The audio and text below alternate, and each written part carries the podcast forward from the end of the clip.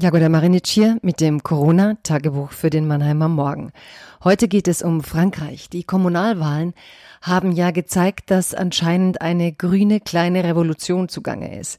Und besonders interessant fand ich, dass die Ergebnisse der Bürgergremien publik wurden, die sich ja mit den Klimafragen befassten. Und man bemerkt, dass Bürgerinnen und Bürger sehr viel radikaler mit den Lösungen für das Klima ähm, sind.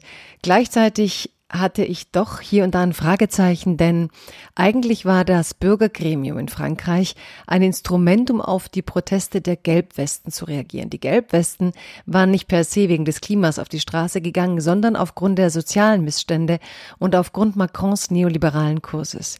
Das heißt, ich frage mich, inwiefern eigentlich die Klimabewegung in der Lage ist, die soziale Bewegung und die soziale Frage mitzudenken. Darum geht's im heutigen Tagebuch. Liebes Corona-Tagebuch. Liebe Leserinnen und Leser, liebe Zuhörerinnen und Zuhörer. Frankreichs Präsident Emmanuel Macron entdeckt die Bürger. Er sagt Sätze wie diesen. Unsere Demokratie ist es auch, Debatten zu führen. Man fragt sich, weshalb Macron die Wut der Gelbwesten und nicht Habermas brauchte, um zu dieser Erkenntnis zu kommen. Tatsächlich wurden Bürger noch nie auf diese Art zu politischen Programmen befragt. Macron will Bürgerkonvente schaffen, denkt laut über mehr direkte Demokratie nach. Allerdings soll sich ein mögliches Referendum vor allem auf die Ideen aus dem Klimabereich beziehen. Weshalb diese Einschränkung? Man sollte daran erinnern, diese Bürgergremien zum Klima waren das Resultat der oft gewaltreichen Proteste der Gelbwesten.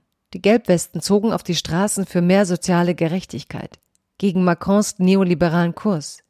Schnell verurteilte man ihre Aggression und politischen Vorurteile, doch das Buch Wer hat meinen Vater umgebracht des französischen Autors Edouard Louis bot Einsichten in den Sound dieses Protests. Ein Sohn aus der Unterschicht, der inzwischen der intellektuellen Elite Frankreichs angehört, lernt die ihm fremde Wut seines Vaters verstehen. Obwohl er selbst homosexuell ist und sein Vater ihn jahrelang durch Ablehnung verletzte, versteht der Sohn plötzlich die Zwänge, unter denen sein Vater wütend und alt wurde, den Missbrauch an Körper und Geist der einfachen Arbeiter.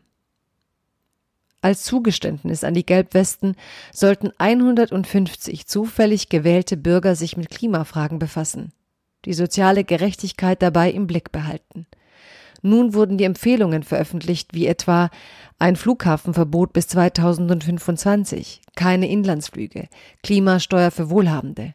Zwar glauben nur ein Drittel der Franzosen, dass Macron die Forderungen umsetzen wird, doch Macron proklamiert bereits eine Art Green New Deal und will den grünen Trend für sich nutzen. Ja, das Klima muss derzeit Priorität haben, doch kaum einer scheint zu bemerken, worüber nicht mehr geredet wird, die Lage der Arbeiter. Die Wut der Gelbwesten wird nicht verschwunden sein.